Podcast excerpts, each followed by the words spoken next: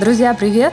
Я рада сегодня быть с вами, звучать не только в ваших бездушных гаджетах, сколько в ваших умных головах и теплых сердцах. Меня зовут Алина Фрей, я практикующий психоаналитик, авторка подкаста «Голоса в голове». Здесь я не даю советов, не извергаюсь позитивным успехом, не щекочу ваш нарциссизм и не гадаю по звездам, а скорее профессионально рассуждаю о том, как мы становимся теми, кто мы есть, и как сохранить свой уникальный голос в толпе социального влияния.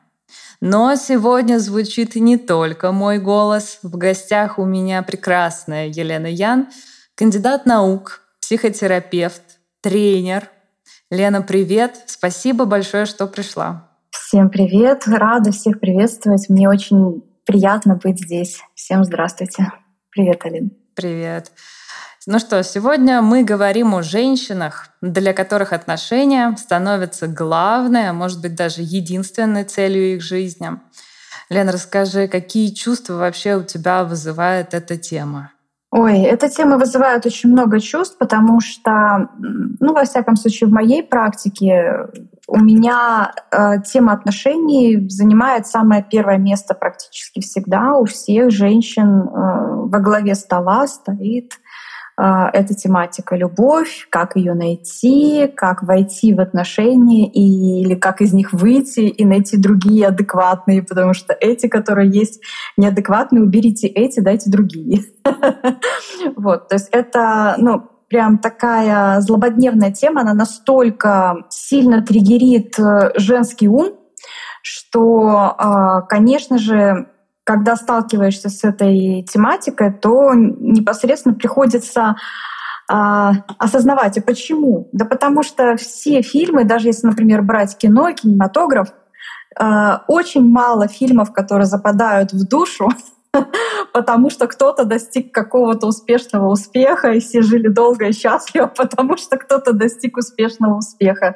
В основном все то, что прям очень сильно западает вот куда-то сюда, это про отношения, это про любовь, это про то, как э, два человека нашли друг друга, когда два единомышленника нашли друг друга, и вот они вот там как-то друг с другом взаимодействуют. Вот это вот то, что прям попадает в самое сердце и в, сам, в самую э, глубину. Вот, поэтому тут, конечно же, еще со всех сторон нас и мировое искусство, да, если даже не брать кинематограф, вспоминаем все, что связано с э, поэзией, с фильмами, с, с книгами, прошу прощения, да, там то же самое.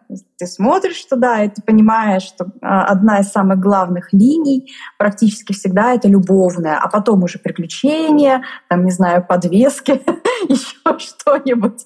Но основная линия любовная. Поэтому мы, конечно же, с этим совсем воспитаны, рождены. Это вот с молоком матери. Да, круто. Я с тобой полностью согласна, да, это какая-то такая центральная история, волнующая, наверное, абсолютно всех людей. У меня эта тема родилась э, совершенно внезапно, как какое-то озарение.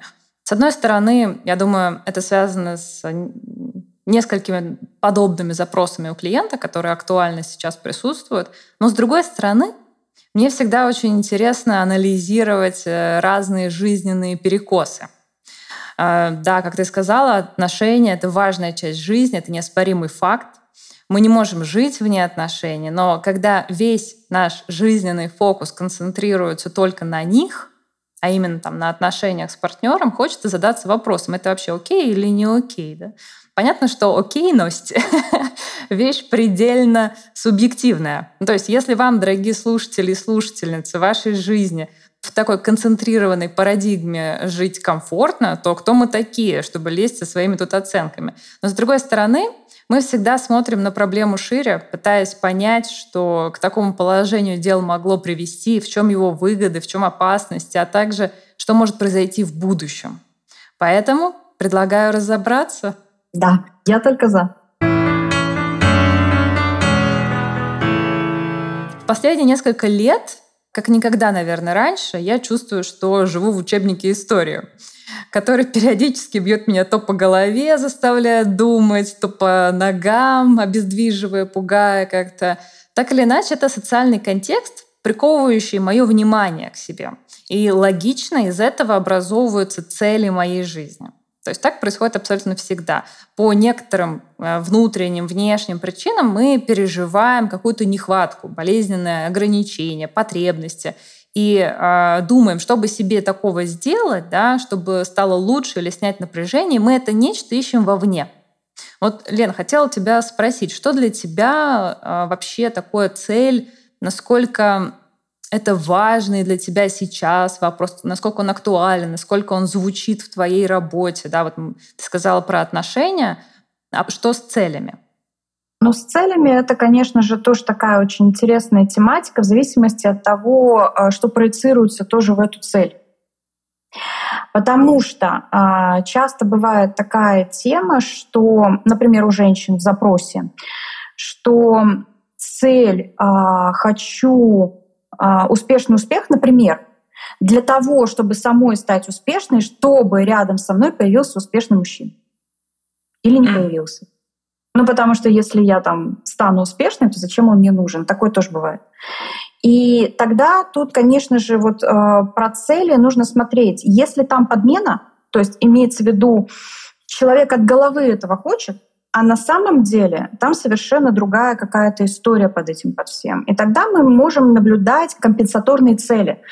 То есть, если я туда дойду, то там обязательно тогда я почувствую счастье, удовольствие, радость, какие-то такие еще чувства, эмоции и так далее. То есть цель проецируется чувство, ощущение, желание, удовлетворение, комфорт и все что угодно. Там вообще диапазон, может быть, у всех ограничивается только фантазией. А на самом деле, да, то есть если заходить в законы психики, то у нас вообще все по-другому работает.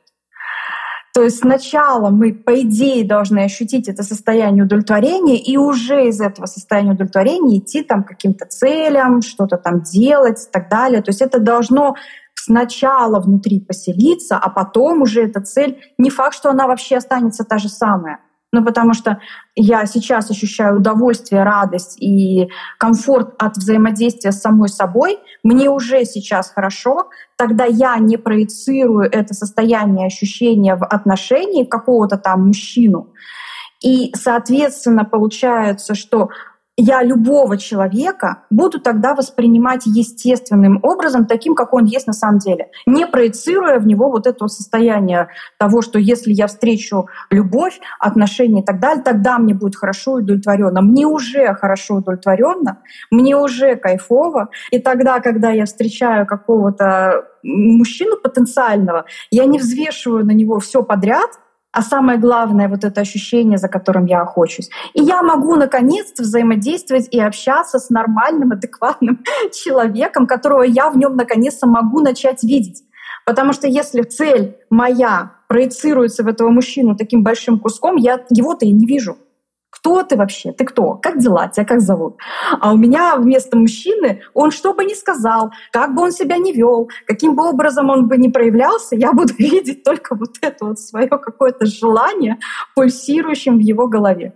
Ну, говорящей голове. Поэтому тут, конечно же, такая, на мой взгляд, со всеми целями в том числе нужно разбираться в первую очередь, оно нам надо на самом деле. И что нами движет от сердца, от души, а не от головы и каких-то там картинок, которые мы, например, могли там, не дай бог, подсмотреть где-нибудь у кого-нибудь в социальных сетях, где вообще кругом одна ложь. Картинка-то красивая. Да-да-да. Интересно, я вот э, услышала у тебя два важных очень поинта. Первое — это то, что нам неплохо было бы понимать, используем ли мы человека, да, то есть если у нас есть некоторая такая картина в голове, некоторая фантазия о каком-то состоянии удовлетворения, то она, по сути, может не иметь ничего общего с тем человеком, на которого мы это все дело проецируем. И, конечно, заведомо это все обречено либо на то, что мы будем его активно юзать и как-то пытаться его поместить в эту фантазию принудительным образом. Подогнать под ожидание. Да, подогнать под ожидание. Это довольно такая трудоемкая штука. Ну, либо, конечно же, мы обречены на провал, на разочарование, и в том числе в собственных таких вот идеалах. Я думаю, да. А второй поинт тоже, что плохо было бы вообще задаться вопросом, а это ли нам надо? То есть я с тобой вообще полностью согласна. Часто бывает так, что человек приходит с одним, а дальше мы активно все это дело переформулируем. А зачем тебе это надо? А надо ли тебе именно вот это? Да? В чем корень на самом деле твоей боли? Что болит? И я думаю, что да, это хороший фокус даже сегодня. А того ли на самом деле хотят женщины? А чего на самом деле они хотят? И хотят ли они одного и того же, когда э, говорят нам, самое главное в жизни — найти отношения. Да. Окей. То есть, по сути, получается так. Я бы, наверное, здесь завернула в такую историю. Есть такое выражение «не клади все яйца в одну корзину». Оно обычно касается финансового инвестирования, но я предлагаю посмотреть на него с точки зрения все-таки инвестирования психического. Мы по-разному можем распределять свою энергию, силы, время, чему-то отдавая больше предпочтений, чему-то меньше. И что же происходит? Когда женщина делает целью своей жизни отношения э, с партнером. Значит ли это, что она кладет все яйца в одну корзину? Как считаешь? Ой, опасная вообще история, куда мы сейчас с тобой заходим. Я прям чувствую, знаешь, такие шипы такие, и охрана такая, так, куда вы покушаете сейчас на святую святых? Сказали же, выйдешь замуж, будешь счастливой. Ну вот это вот все или такая тема. Ну вообще, на самом деле, мне кажется, что здесь первое, на что нужно обращать внимание, это то, на мой взгляд, я могу ошибаться, может быть нет, может быть да, но мне кажется, очень большое значение здесь имеет то, в какой э, семейной системе вырос человек. Девушка в данном случае. Если в семейной системе апогеем всего на свете является вообще в принципе, там, не знаю, мужчина со всеми его соответствующими скажем так, достижениями и так далее, и вообще какой он там должен быть и так далее, что, что на самом деле девочке самое главное там выйти замуж. Если это является корнем, если на это делается очень большой, скажем так, укор, то тогда, конечно же, это ну, реально проблема. Очень часто такое, конечно же, бывает из-за того, что родители хотят там каким-то образом обеспечить какую-то безопасность там, и так далее, и так далее, и так далее. Но и тут как будто бы палка о двух концах происходит. Вот приведу такой пример. Я смотрела фильм, называется «Воспитание чувств». Я вот прям случайно совершенно его увидела в салоне. И там очень интересно показано, что родители огромное количество времени, сил, ресурсов, денег тратили на то, чтобы девочка получила хорошее образование в Кембридже.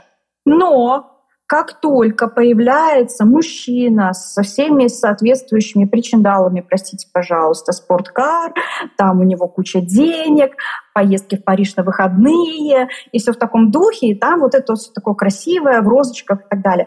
Родители резко забывают о том, что на самом деле нужен Кембридж, а девочке там 16 лет. И вполне себе так неплохо, да, это хорошая партия, давай вот туда иди. Заканчивается там все тоже очень интересным образом, не буду спойлерить, но, в общем, сам факт. Как будто бы получается, что с одной стороны образование — это как способ там, безопасности да, там, для женщины, но если приходит какая-то хорошая, удачная партия, то тогда, в общем, иди, не особо-то тебе это надо, и вообще там зачем тебе думать. Э, в общем, главное, выйдешь замуж и будешь там в безопасности. Ну вот такая какая-то тема.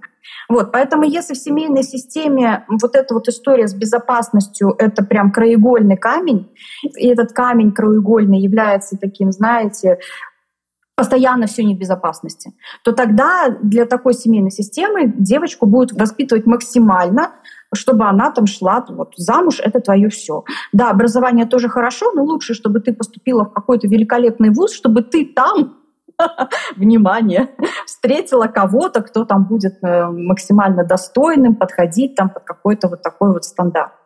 Вот. Это один вариант. Да. Второй вариант — это тогда, когда а, в отношения проецируется история про то, что если я там, допустим, не замужем, то тогда со мной что-то не так. Не до женщина. И тогда как будто бы главная функция женская, вот эта вот история про то, как я должна реализоваться, она как будто бы здесь отсутствует. Потому что женщине там очень важно, что ты там должна быть, простите, это как корона, да?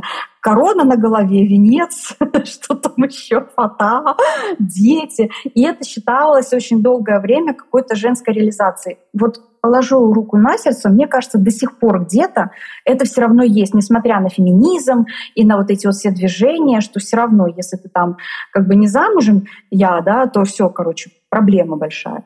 Вот, если женщина до 30 лет замуж не вышла, все просто лежи где-нибудь. И то же самое с мужчиной. Если там до 30 лет успеха успешного не достиг, все, можешь просто ложиться спать до конца жизни и можешь вообще никогда не просыпаться. И все. Как бы с одной стороны э, подстава такая, и с другой стороны подстава. И мы вот в этой вот ловушке ковыряемся с двух сторон. Есть еще вариант э, мужчине проспать до 33, а потом проснуться Ильем Муромцем. Делать дела. Это вообще идеальный вариант, но такое не часто случается. Хотя... Только в сказках. Да-да-да, или в терапии. Ну да, то есть получается, ты говоришь, что вопрос вот этой фокусировки на отношениях — это следствие, во-первых, индивидуального опыта человека, да, который он проживает в рамках своей семьи, ну и именно семья задает такую полярность. Да? Такую полярность, где они говорят тебе, вот при любой удобной возможности для того, чтобы социально реализоваться, у нас есть вот такие вот законы. Мы их вот так вот поняли, мы про жизнь прожили, послушай нас. Мы тебе рекомендуем максимально все твои силы инвестировать во что-то одно. Интересно посмотреть на это со стороны идентичности, да, как это выглядит со стороны человека, вот когда ему такая норма задается. Точнее, наверное, со стороны даже частей идентичности. Вот на первой сессии, как правило, я прошу человека рассказать о себе так, чтобы у меня сложилось наиболее полное впечатление о нем. И очень показательно, как люди говорят о себе. А, одним это просто, они там начинают очень хорошо мне рассказывать, без каких-либо наводящих вопросов, а другим очень сложно. И на самом деле сложно очень многим людям – вообще как-то себя объяснять мне. Кто-то вообще молчит, не зная, что сказать. Но как мы обычно говорим о себе, да, мы перечисляем свои как раз-таки социальные роли. Да, там, учусь там-то, работаю там-то, я там мать, жена, э, сестра, дочь, э, там, психоаналитик. Женщина. Женщина, да. Ну, то есть мы начинаем перечислять вот эти свои части идентичности, которые мы видим в себе. И в том числе мы говорим о ценностях, об интересах и так далее. Потому что во все это, по идее, вот если это находится в фокусе нашего внимания, мы так или иначе инвестируем. Часть времени я вот в этой роли, часть времени вот в этой роли. Но когда мы говорим об отношениях как цели жизни, тут как раз, мне кажется, инвестирование происходит в одну конкретную область, в одну конкретную часть. И у меня даже сейчас вот э, я тебя слушала, возникла такая идея, что когда мы инвестируем во что-то одно, это объединяет все остальное.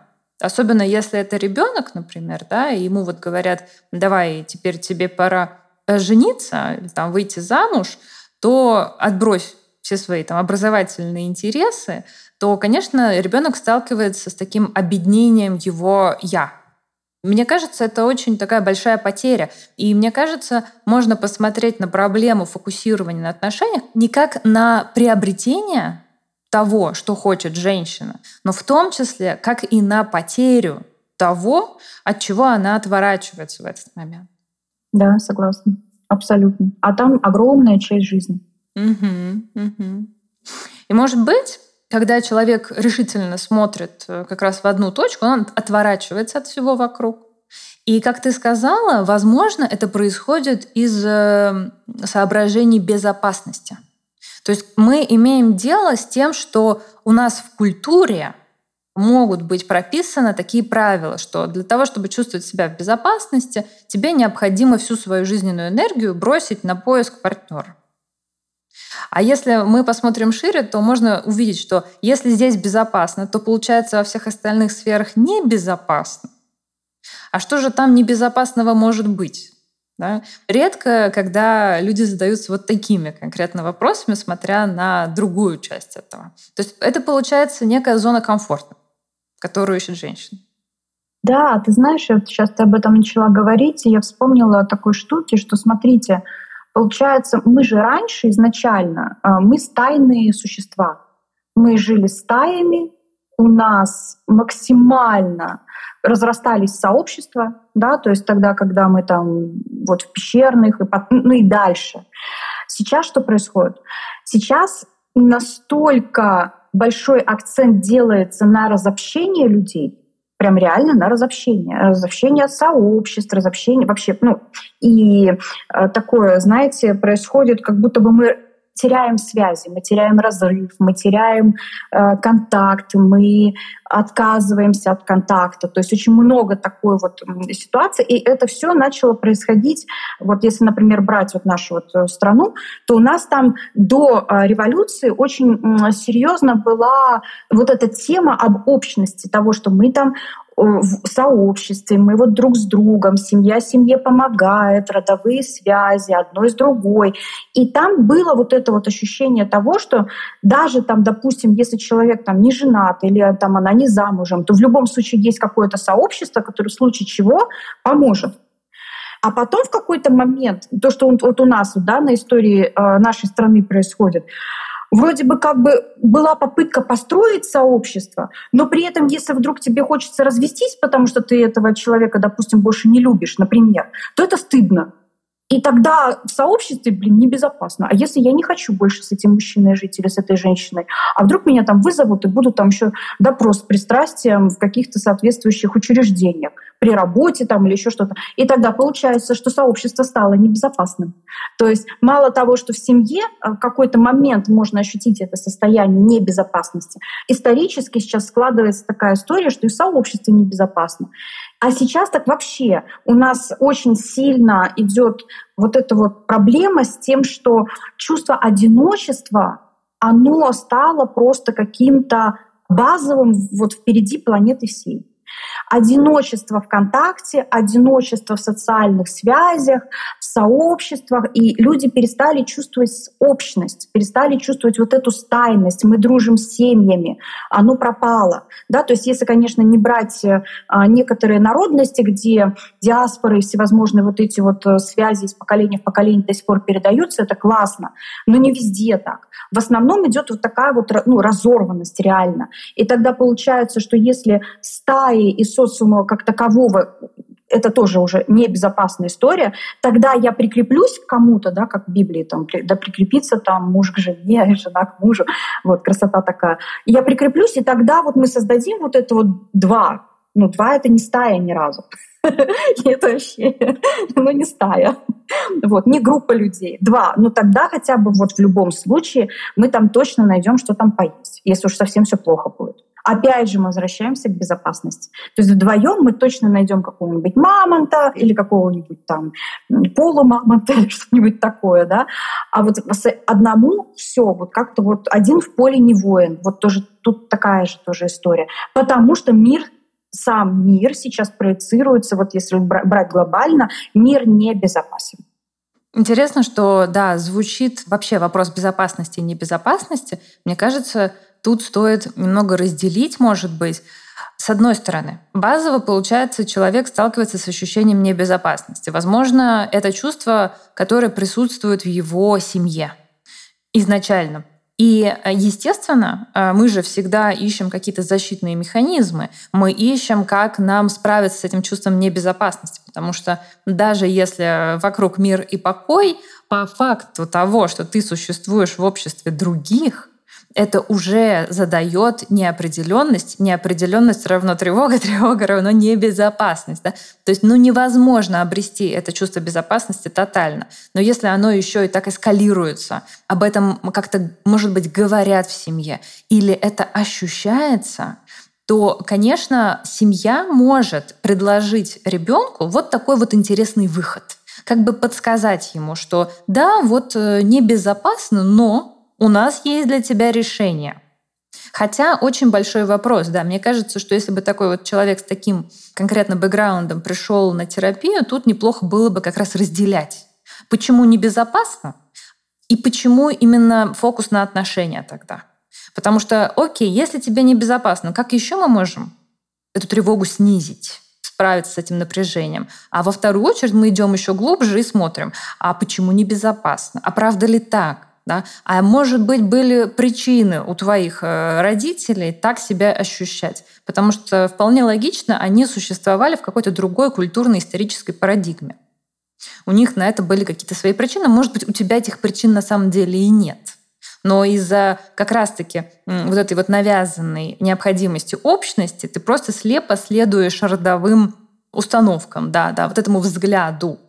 Потому что вот ты сейчас сказала про род, про совместность. Я подумала, что, как правило, когда с этим сталкиваюсь в работе, у людей очень много чувства вины за то, чтобы как-то перечить этому, не соглашаться. Очень страшно из этого выходить. Потому что, как правило, такая семья, которая держится друг за друга, они же навязывают чувство вины за несоблюдение норм. Хотя вот эти нормы внутрисемейные, в том числе и фокус на отношениях, они могут просто не работать и не подходить конкретно этому человеку. И здесь, конечно, довольно сложно. Обычно, знаешь, так вот, э, наверное, ты встречала, бывает так, что приходит человек, рассказывает подобную историю, что ему это не подходит, но всегда ссылается на каких-нибудь братьев и сестер, которые прекрасно существуют внутри подобной системы. Ну как же так, да, ощущается какая-то собственная внутренняя недостаточность, что-то со мной не так, они могут, а я не могу. Да? Оторванность такая тоже и желание себя как-то переделать чтобы наконец-таки уж там пазл подошел друг к другу, как-то я там последний элемент нужный встроился. Окей. Я вот еще слушала тебя, у меня такая мысль пришла, что интересно посмотреть на проблему фокуса на отношениях, как на как раз свободу и несвободу. Я подумала, что Вообще всегда очень сложно находить баланс свободы и несвободы, потому что, ну, во-первых, одно без другого невозможно, а во-вторых, мы базово всегда находимся между внутренней несвободой, такой бессознательной. Да? Многие наши внутренние процессы управляют нами, и мы ну, не можем ничего с этим поделать до конца все равно. А с другой стороны, вот как раз не свобода социальная, где тебе дают некую рамку, начиная от э, государственных законов и заканчивая там мифами, нормами внутрисемейными. И вот как раз, мне кажется, человеческая свобода, она находится, пролегает как-то вот между этой внутренней несвободой и внешней несвободой. И вот интересно как раз посмотреть на проблему, когда женщина фокусируется на отношениях с точки зрения свободы и несвободы. Вот ты как это ощущаешь? Для тебя она как? Свободна, не свободна? Что это? Ты знаешь, я сейчас попробую зайти со стороны уже свободы, потому что до этого я как раз-таки со всех сторон э, рассматривала вот не свободу и то, что она как будто бы в каких-то рамках. А вот со стороны свободы я сейчас попробую туда зайти. Для меня это, знаешь, такое состояние, которое подгружается тогда, когда есть вот это чувство внутри у женщины, что в целом я сама справлюсь. Не серии того, что я сама все пру, нет, а в том плане, что я сама справлюсь в случае чего. То есть тогда, когда внутренняя вот эта безопасность, своя собственная, она встраивается как ощущение того, что в случае чего я выживу, на самом деле сейчас уже другие времена, и вообще женщины много чего могут, и вообще сейчас на самом деле очень много женщин в руководящих должностях, областях и так далее, и так далее, и так далее. И вообще все сейчас по-другому. И вот. Ну, то есть с этой стороны. И тогда подгружается вот это вот ощущение того, э, что я ценна сама по себе, потому что я есть, этого достаточно. И тогда э, совершенно другое ощущение от контакта во взаимодействиях с мужчиной ну, на, на той стороне. То есть тогда из этого состояния женщина не ищет себе там, ну, условно, подушку безопасности и, о боже мой, возьмите кто-нибудь за меня ответственность, я сама не могу вот это все. Нет. Тут этого просто, оно отсутствует, оно как, как будто бы как связка, все этого нет. Я в случае чего могу сама слушать, но давай сейчас с тобой поговорим и посмотрим, а мы с тобой как вообще там, у нас будет матч какой-то, о, прикольно, есть матч, там, ты самодостаточен, я самодостаточна, все хорошо, и из этих двух состояний люди уже могут совершенно другой контакт построить. Не из серии того, что она там бегает за ним, в рот заглядывает, о боже мой, когда он там придет, и вот это вот все. Потому что у нее самой есть чем заняться, но тогда, когда они встречаются, это что-то очень красивое. И здесь про свободу. Про свободу того, что он делает там со своими делами, что она делает. Оба свободны. Это не про свободные отношения ни в коем случае. Я не, не за это в данном контексте, а как раз-таки про то, что хорошо, я выбираю быть с тобой, потому что ты классный, все хорошо, и у меня со мной тоже все в порядке. Это не про нарциссическую какую-то штуку, нет, а это прям про адекватную ценность, чувство собственного достоинства, чувство собственной важности, значимости, что, блин, все хорошо, все хорошо, все нормально. Тут вот, вот это чувство устроенной безопасности, оно прям внутри. Это дает колоссальное количество свободы. Во-первых, свободы выбора, как бы это, возможно, ну, странно может звучать, но все-таки свободы выбора женщине. Почему? Потому что изначально же женщина выбирает женщина выбирает, а как же рыцарский турнир, а где вот это вот все? Ну, то есть, когда все пришли такие и, и устроили. Ну, а, пожалуйста, покажите мне на вашем рыцарском турнире, что у вас тут такого хорошего, э, чтобы я там пошла условно с вами на свидание. Ну, то есть это не, не про что-то такое, чтобы там унизить его, оскорбить, ни в коем случае. Нет. Ну, слушай, ну давай как-то, ну, проявись, ну, что-то сделай, и тогда мужчина делает активно, он что-то ему интересно, потому что она сама э, внутри себя держит это состояние безопасности, свободы и ценности всего на свете, ему интересно. То есть это не что-то такое, что ему досталось, как балласт такой на, и лапки свесила, такое смотрит дитё там с бантиками 35 лет. Нет, это что-то такое очень интересно. Ему интересно, конечно же, он будет там что-то с этим делать, как-то в это во все заходить. И тогда, получается, тут уже энергия течет. Вот здесь вот уже мужа-женский контакт, здесь уже какое-то возбуждение. Потому что пока мы с тобой разговаривали вот на, на тех слоях, там его не было. Вообще, что там страшно, там дети. Дети ВКонтакте. А здесь уже такая более взрослая история, это очень вкусно. Потому что на самом деле мы за этим хотим в отношении идти, за вот этим вот ощущением того, когда вот оно вот такое прям, и вот, и вот прям хорошо от этого.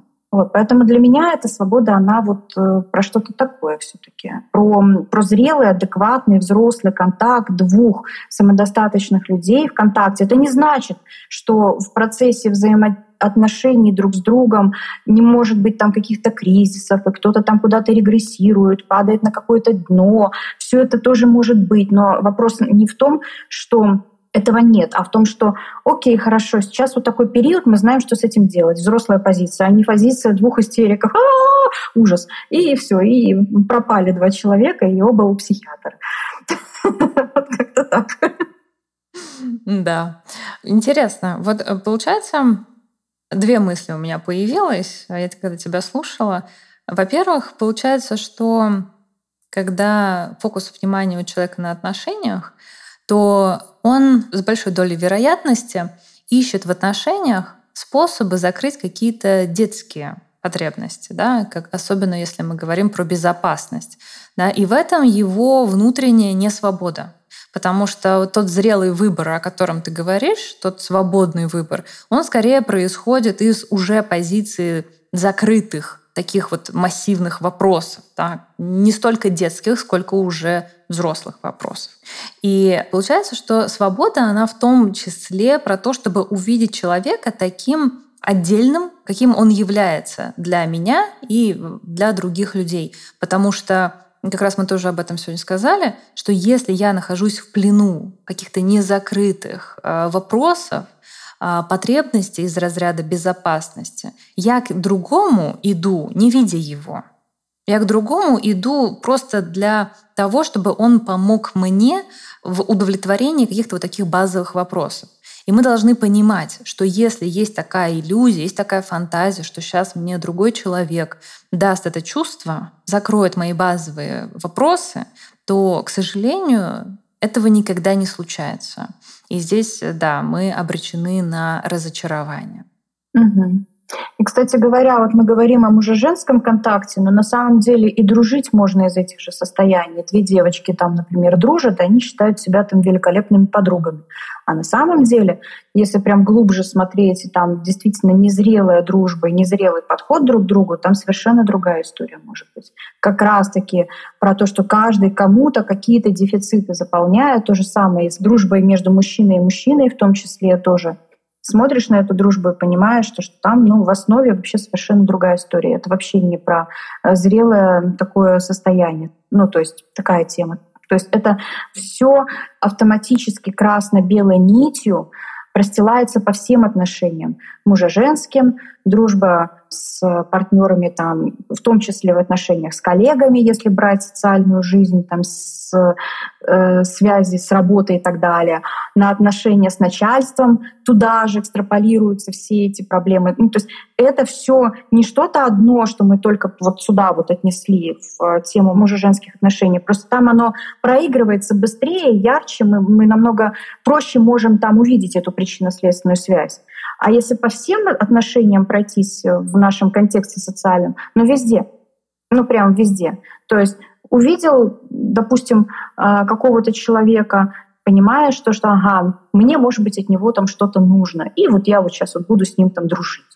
Искренне эта дружба, сомневаюсь, потому что если что-то нужно, то тогда это вопрос вообще про другое тогда, может быть, все-таки быть честным друг к другу и к этим отношениям заключить договор о сотрудничестве. Ну, это пример такой, угу. как метафора.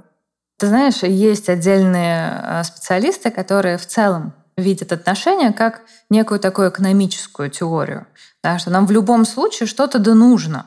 Потому что как раз если мы э, не понимаем, что мы хотим от человека, то есть мы таким образом не э, распознаем свои желания по отношению к нему и свои требования по отношению к нему, мы, получается, находимся в такой более жертвенной позиции. То есть мы не требуем ничего. И с другой стороны, если мы не понимаем, что мы готовы дать этому человеку, то есть я не говорю сейчас про финансы, про какие-то материальные блага, вообще в целом все что угодно, в том числе и какие-то свои психические ресурсы, да банально, когда человек болеет, поднести ему там чай с малиной. Это тоже что-то, что я могу дать человеку. И э, очень хорошо понимать, чем я обладаю и что я могу дать и чем обладает другой, что я могу получить от него. Потому что здесь как раз мы, мне кажется, признаем свою такую ограниченность что мы вот в этой точке не способны сами все закрывать, все свои потребности. И мне кажется, это такой хороший поинт заключительный в этом блоке, что хорошо бы нам понимать, что с одной стороны мы не можем с помощью другого закрыть все свои вопросы, мы должны сами как-то обладать достаточной взрослостью, зрелостью, устойчивостью. А с другой стороны, мы не можем самостоятельно себе тоже все дать, Хотя сегодня, да, ситуация такая, что вполне женщины способны самостоятельно, даже без участия мужчин, родить ребенка, а, могут зарабатывать. И во многих странах это достаточно большая социальная проблема, вот эта вот дискриминация мужчин при высокопоставленных женщинах. Это другая такая сторона этой медали. Ну что, кстати, мы так классно с тобой подошли к историческому контексту. Давай мы его немножко больше так раскроем, потому что всегда интересно говорить о вопросах не в абстракции, а применительно вот к контексту времени. И как мы сказали с тобой, сегодня у женщин намного больше возможностей. Мы открыто боремся за свою безопасность, за внимание к нашим потребностям. Да, я ни на секунду, на самом деле, конечно, не забываю о женщинах, которые до сих пор, к сожалению, переживают разного рода дискриминацию и притеснение, начиная с харасмента на работе, заканчивая женским обрезанием, принудительными браками. Вот совсем, кстати, недавно даже мои коллеги две рассказывали о том, что в их психологическом центре, где они работают, у них требуют справки периодически там раз в полгода или год о том, что они не беременны. И проводят воспитательные беседы на тему того, что беременеть нельзя, в декрет нельзя, давай работай, иначе мы тебя уволим. Ну, то есть вполне современность э, российская, да жутко, жутко становится. В общем, да, мы нисколько здесь, во-первых, мы не отрицаем того, чего женщины добились, с другой стороны, мы не отрицаем тех проблем, которые существуют на сегодняшний день. Но все равно сегодня женщина базово может жить без мужчины. Это факт. Там, выбирать сексуальных партнеров, э, менять их, иметь детей без мужчины. И вот как тебе кажется, вообще насколько актуальный вопрос, о котором мы сегодня говорим? То есть насколько часто ты в своей практике с этим сталкиваешься? Вот именно с тем, что женщина полностью фиксирована на отношения.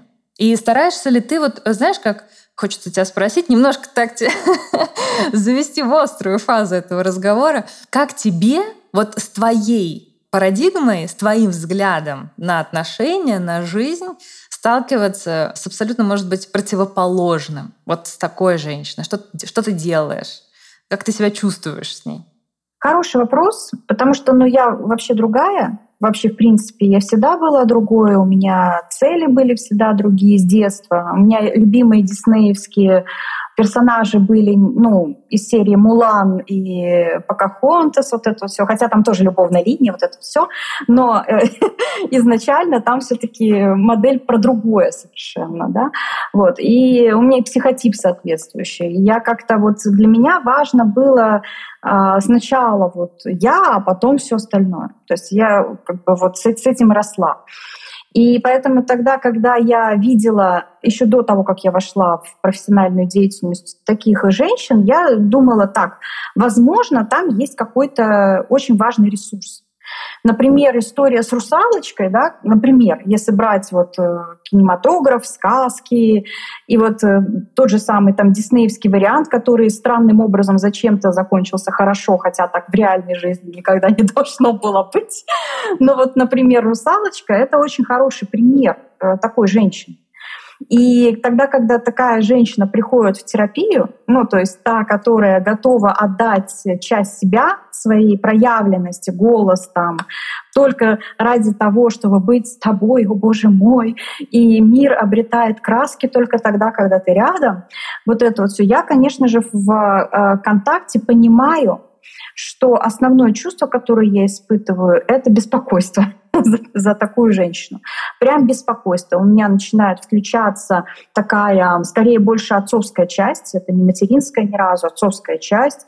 Хочется как-то прям объяснить, что нужно в Кембридж или что-то в этом духе. То есть да, то есть я вот с такими чувствами здесь сталкиваюсь регулярно, что как будто бы мне хочется постоянно э, вот этот вот фокус, который полностью спроецирован в мужчину, мне очень сильно хочется вернуться в себя, ну, вернуть ее в себя. Смотри, у тебя есть твой собственный внутренний мир, как дела, посмотри, что у тебя там есть, зачем ты проецируешь смысл своей жизни в мужчину, верни его в себя, потому что твой смысл, он внутри тебя.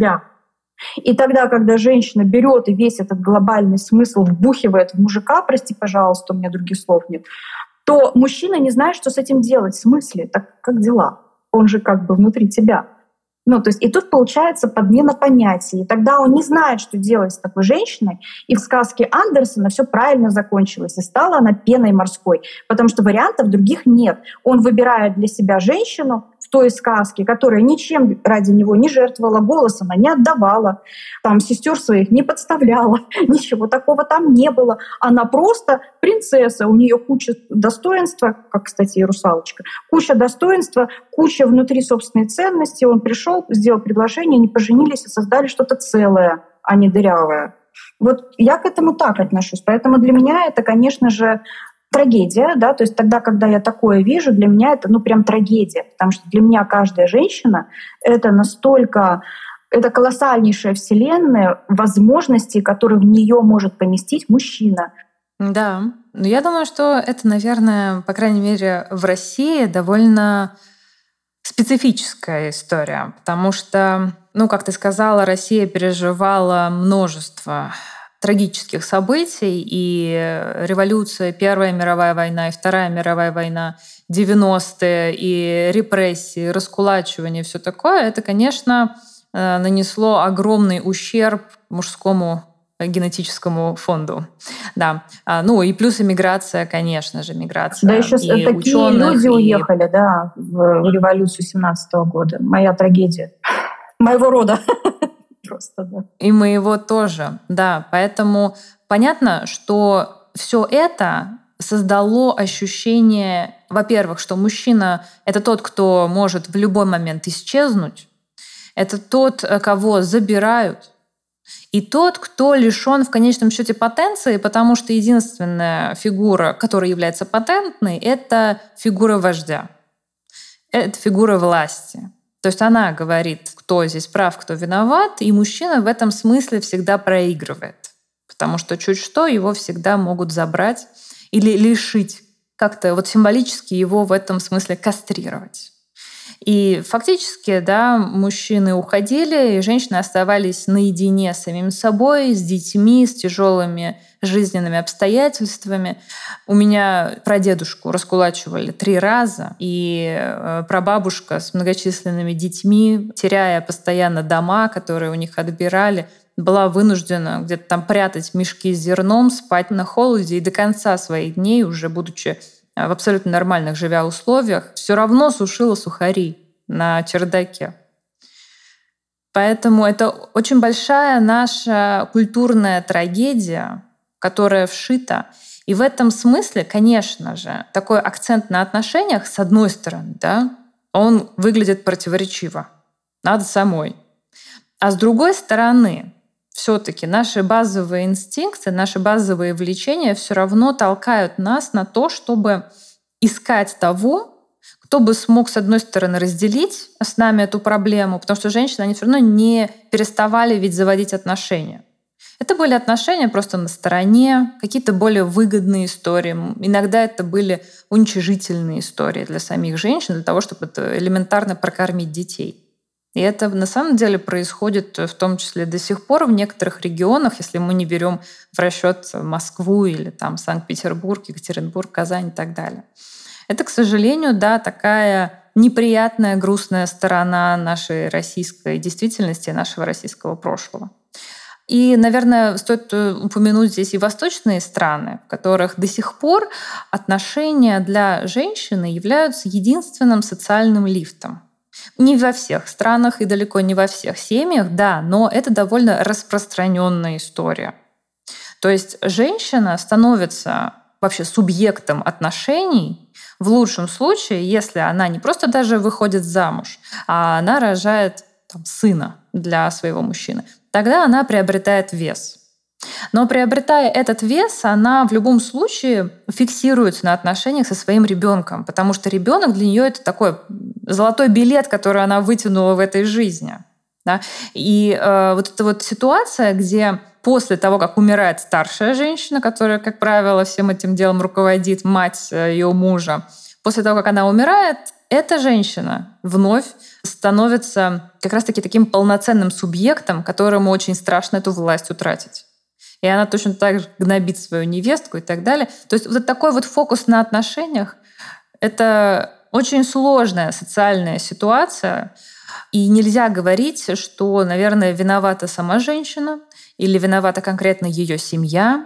Здесь нам, наверное, стоит смотреть намного шире и на исторический контекст, э, и на культурный э, контекст в том числе. Я думаю так.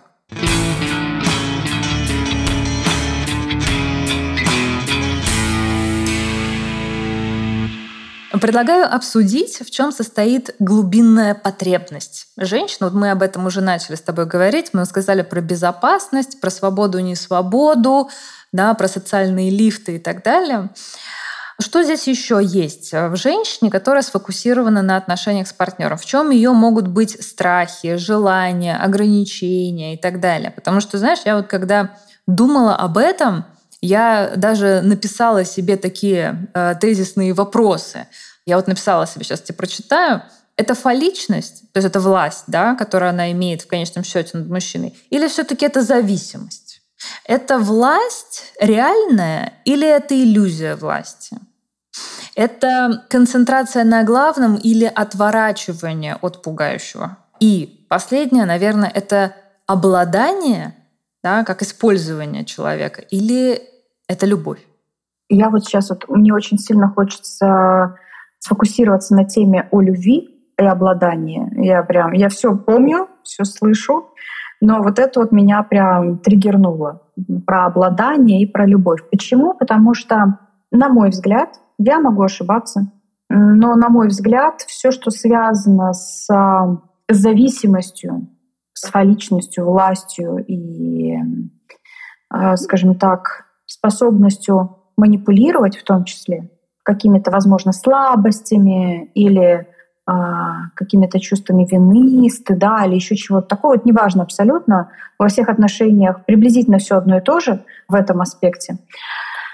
Это вообще не про любовь. Потому что, а, на мой взгляд, любовь — это про состояние того, когда для другого я являюсь собой, и он является собой. И мы вместе можем договориться о том, если у нас где-то происходит трение. То есть мы можем договариваться об этом. И любовь, на мой взгляд, это состояние, когда мы способны в контакте друг с другом сделать друг друга чуть-чуть лучше. Не переделать, вот это вот не подстроить под какие-то ожидания, под какие-то рамочки или еще какую-то ерунду. Нет. А направить, вот как это сказать, когда с одной женщиной мужчина там, допустим, ну, грубо говоря, бухал, простите, выпивал, употреблял и так далее, а в контакте с другой женщиной у него там за год свой бизнес и так далее, так далее, так далее, так далее. Это про что? Это про какой-то особый контакт, про какую-то особую любовь, про какое-то особое состояние? Да. Это про вдохновение, про то, когда, окей, я принимаю тебя таким, какой ты есть, но давай посмотрим, а как может быть еще лучше. Не из того, что меня там не устраивает что-то, а когда как может быть еще лучше? Давай посмотрим, давай поразмышляем. Мужчине самому интересно. Ему самому в этом во всем это доставляет огромное удовольствие.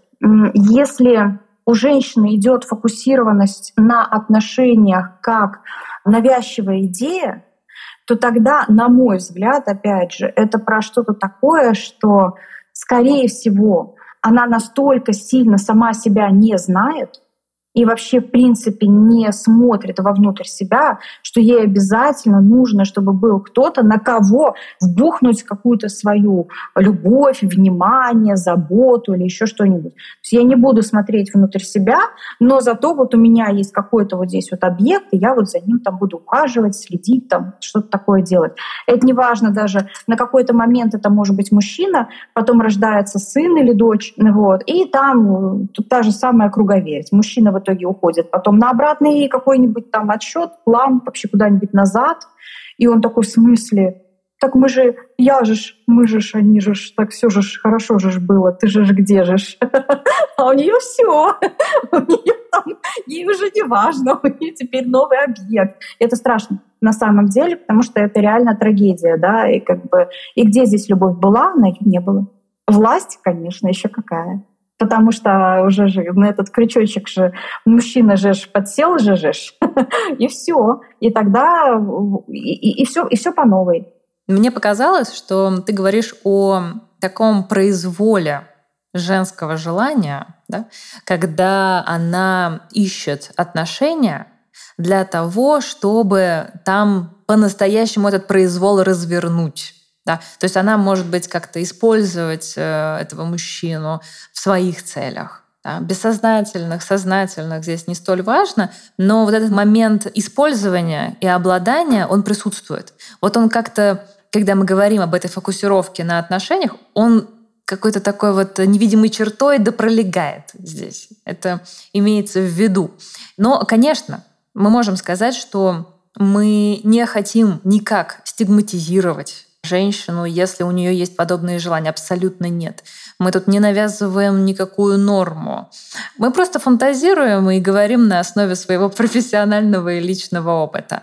Да. Мы, конечно же, всех женщин в их выборе полностью поддерживаем, если только это не выбор насилия над э, собой, над другими или особенно над детьми. Потому что, конечно, самое сложное в таком произволе женском материнском всегда в работе сталкиваться с насилием над детьми. Да, когда женщина, желая обладать этим ребенком, ведь ребенка-то она может еще как привязать к себе, а мужчину там не всегда получится, или женщину, неважно.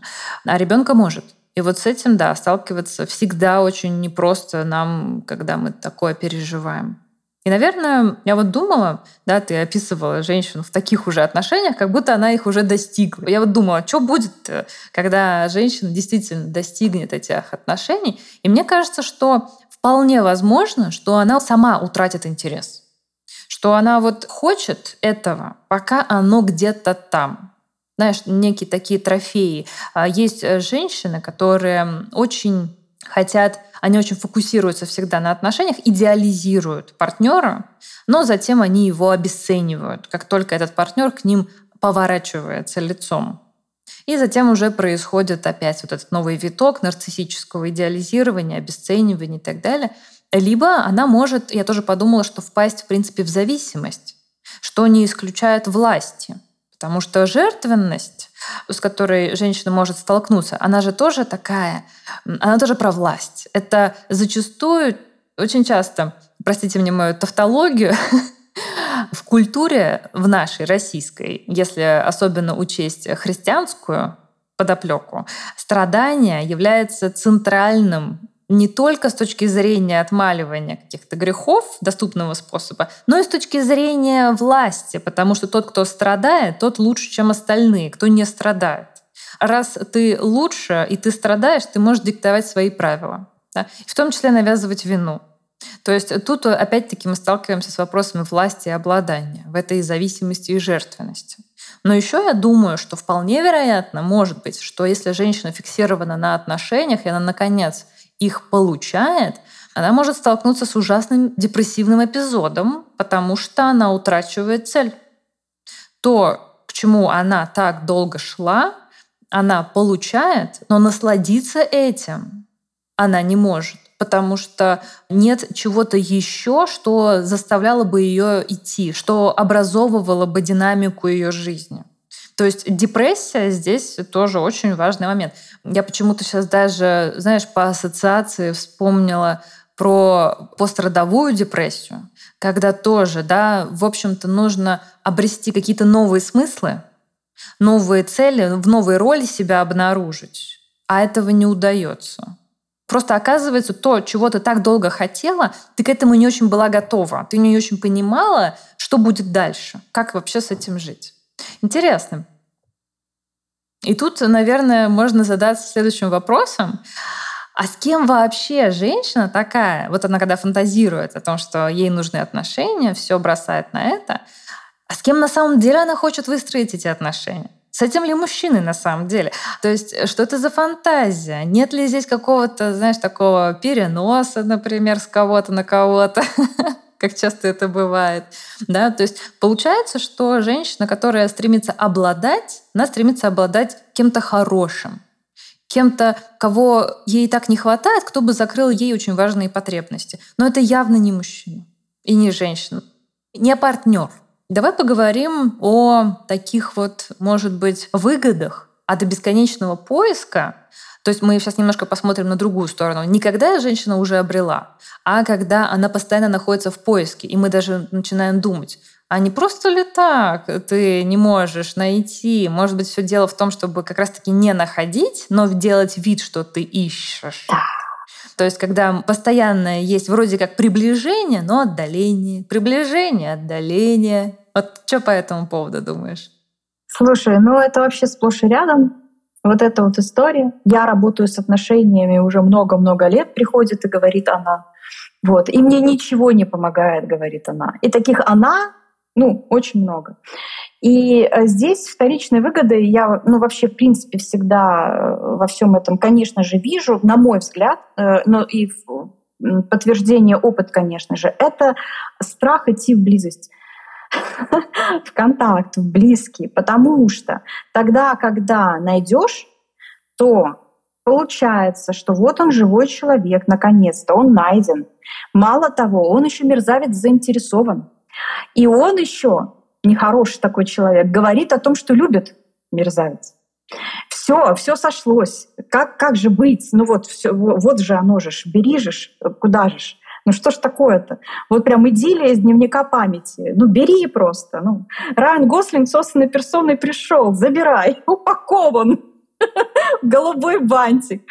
Ну и все, и начинается вот эта вот истерика. Почему? Потому что тогда, когда э, получается, что она заходит в этот контакт, там близость, а это означает, что тогда нужно быть максимально собой, всей собой, не идеальной.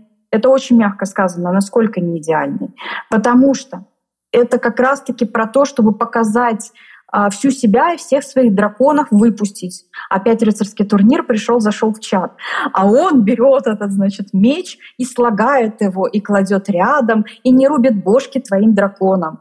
И дракон такой, в смысле? Ты что, со мной бороться не будешь? Да нет, не буду, говорит он. Он говорит, ну ладно, давай сядь здесь, подыми покричи, популяйся огнем, ну вот это вот все. И, конечно же, это может еще и выводить в какое-то странное очень состояние. В смысле, он выдерживает меня такой, никто не выдерживал меня неадекватной.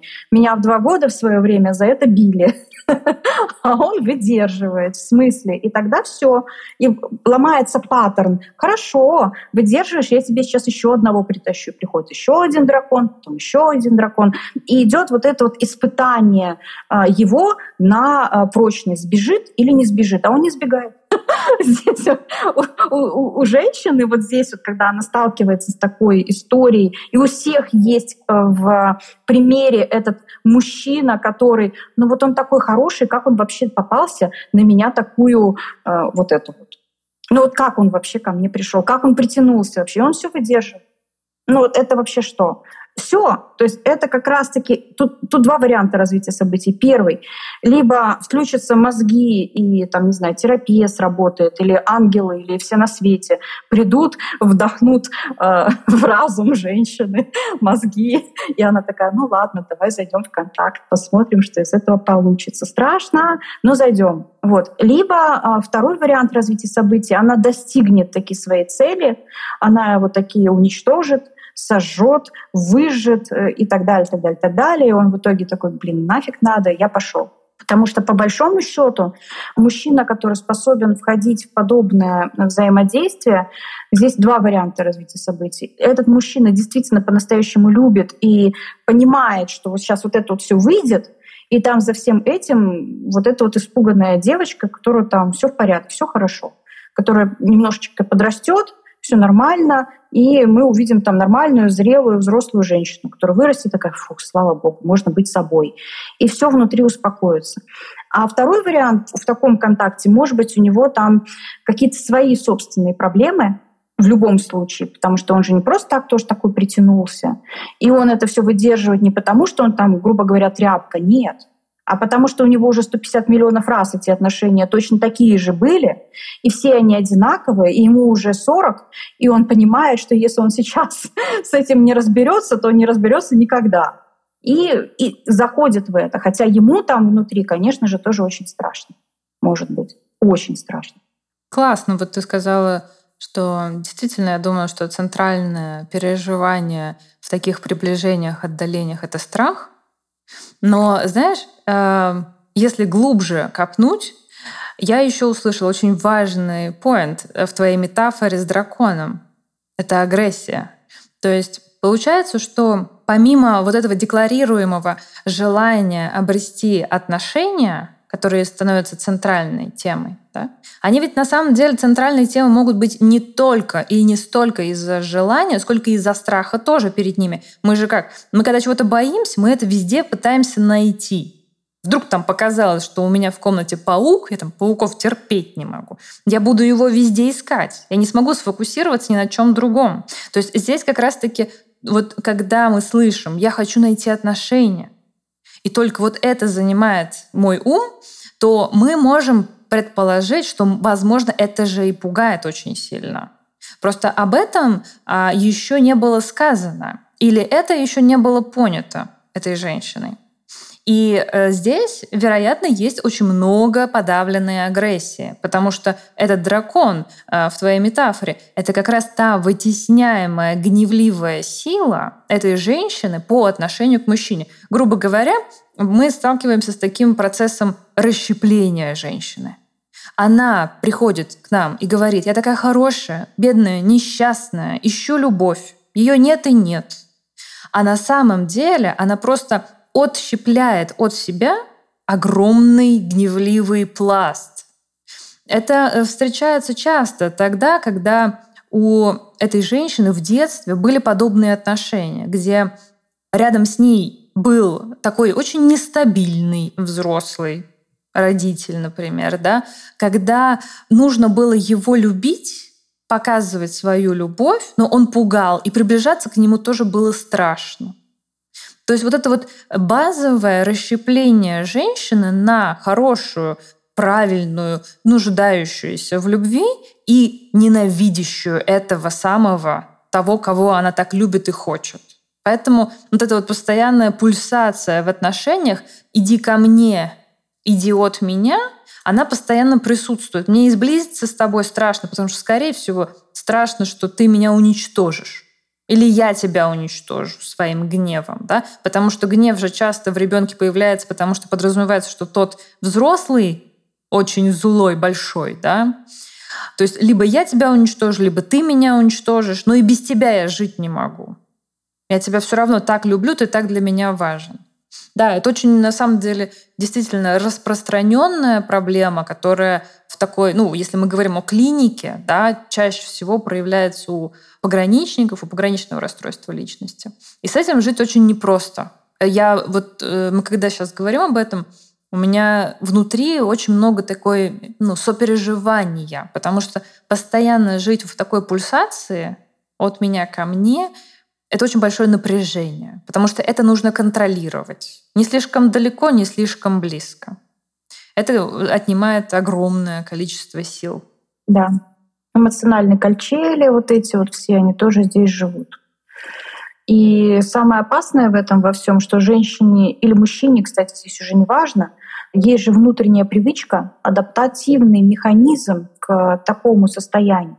И тогда, если вдруг в какой-то момент в отношениях становится спокойно и хорошо, нам становится скучно ты что такой скучный? И начинается вот это, знаешь, иголочку такую, сейчас я тебя потыкаю, а ты точно живой или живая? Сейчас я тебе устрою, тут и начинается. Ой, все, поругались, слава богу, все хорошо, все как прежде. И еще привыкать нужно будет потом к тому, чтобы входить вот в это вот состояние того, что когда спокойно и адекватно, это нормально, это не скучно, это вообще-то нормально. Люди так и, по идее, вот эту благодать, удовольствие от контакта, радость и спокойствие, оно так и ощущается. Да, и тут, наверное, во-первых, стоит сказать, что скука сама по себе-то она неплоха, вообще по жизни, как вот, знаешь, как явление. Часто из состояния скуки у нас может родиться какое-то творчество. Мы можем что-то вдруг там из ничего сделать что-то, да, что-то может родиться, как у нас с тобой вот этот, этот выпуск. А, но это вот та скука, о которой мы говорим, я думаю, что важно просто для слушателей это тоже подчеркнуть, это другая скука. Это невыносимость э, спокойствия, когда ничего не происходит, когда у нас нет э, этих эмоциональных пиков. И в любом случае, когда человек долго живет на этих эмоциональных пиках, у него вырабатывается внутренняя толерантность к этому. То есть он без этого уже э, довольно сложно себя как-то собирает. Точнее, не собирает, скорее всего. Ему это просто становится жизненно необходимо. Но надо понимать, что раз это становится жизненно необходимым, то, скорее всего, это вырабатывается довольно рано. То есть это не получается так, что я встретила мужчину, у меня до этого все было хорошо, мне не нужны были никакие пики, а вот тут вдруг нужны. Так не бывает. То есть мы все в любом случае в отношения приходим с неким бэкграундом, с уже уготовленным видением этих отношений. То, что с нами происходит, зачастую Далеко не всегда, естественно, но зачастую, особенно если это повторяется, это все следствие научения нашего прошлого опыта, и в том числе нашего бессознательного, который мы не способны понять.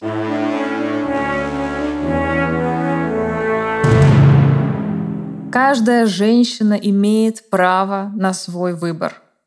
Но надо понимать, что любая женщина, точно так же, как и мужчина на самом деле, находится в определенной, только ограниченной свободе этого выбора. И часто мы выбираем не из состояния своей свободы и взрослости, а из требований той несвободы внутренней, да, тех бессознательных механизмов, или несвободы внешней, когда к нам предъявляют требования, когда нас учат каким-то нормам и законам, в которые мы, к сожалению, не всегда можем вписаться.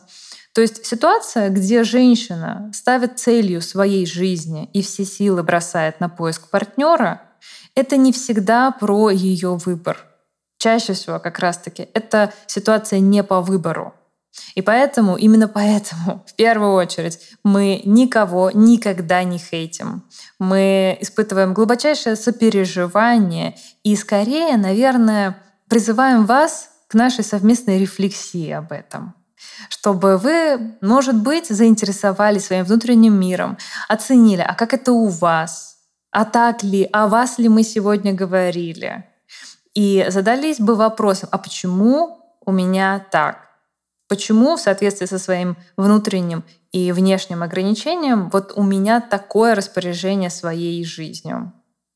Лен, созрели ли у тебя какие-то, может быть, выводы или слова поддержки или какие-то советы, исходя из того, о чем мы сегодня говорили? Ты знаешь, я полностью поддерживаю то, что ты сейчас сказала, ну вообще каждое слово. Единственное, что хотелось бы добавить здесь, это про то, а как хотелось бы. И вот это вот прям очень важно. И здесь как будто бы хочется пожелать помечтать прям по-настоящему от души, вот от сердца, как хотелось бы. А что там за картинка такая? Какая она может быть? Попробовать максимально ее в себя ее нарисовать и максимально ее в себя впустить. Вот это вот ощущение тогда, когда можно ну, настолько просто помечтать по-настоящему и позволить в том числе чуду произойти. Я верю в чудеса.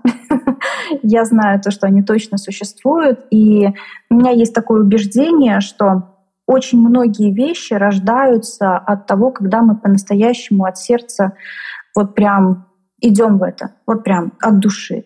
И тогда как будто бы нас начинает все вести вот в ту картинку, которую вы можете для себя представить. Ну, во всяком случае, у меня так было, у меня много раз уже таким образом, еще даже до того, как я вошла в терапию, начала заниматься психологией профессионально, я использовала этот инструмент, у меня работал. Ну, потому что я не запрещала себе мечтать по-настоящему. Я в это состояние заходила от всей души, от всего сердца, просила что-то большее мне помочь в этом во всем.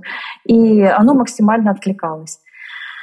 Вот такая рекомендация. И здесь вот максимально хочется да, поддержать, потому что на самом деле на мой взгляд, это очень красиво, когда рядом есть кто-то, с кем можно идти по жизни, рука об руку, проживать разные ситуации вместе, состариться и смотреть потом на какой-то красивый-красивый океан, на закат, положа голову друг другу на плечи и вспоминая, помнишь, сколько мы с тобой прошли? Боже мой, как хорошо, что я прошел или прошла этот путь рядом с тобой. Это было красиво. Спасибо тебе за все. Мне кажется, это дорогого стоит.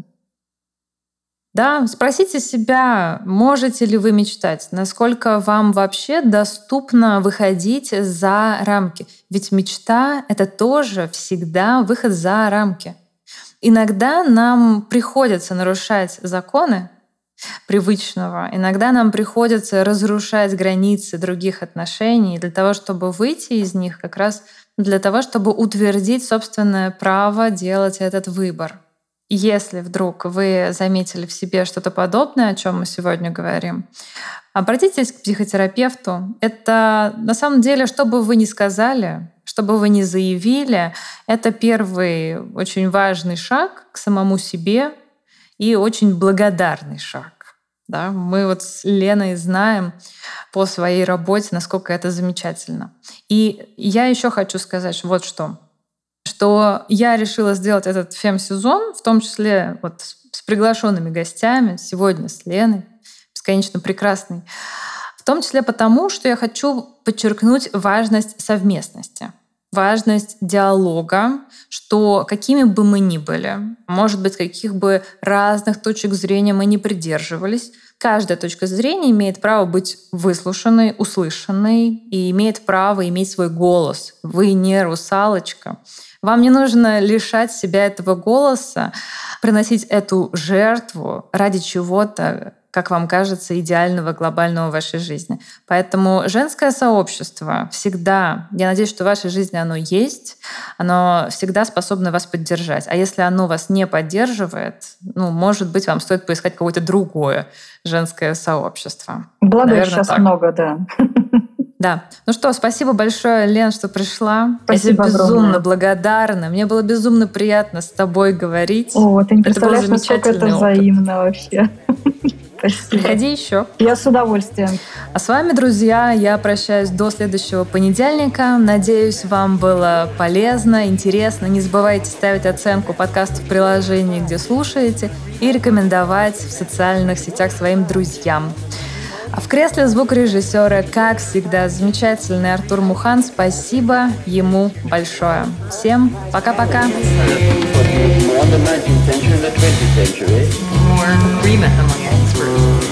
subjective identification. It's a real matter of treatment of the neurosis.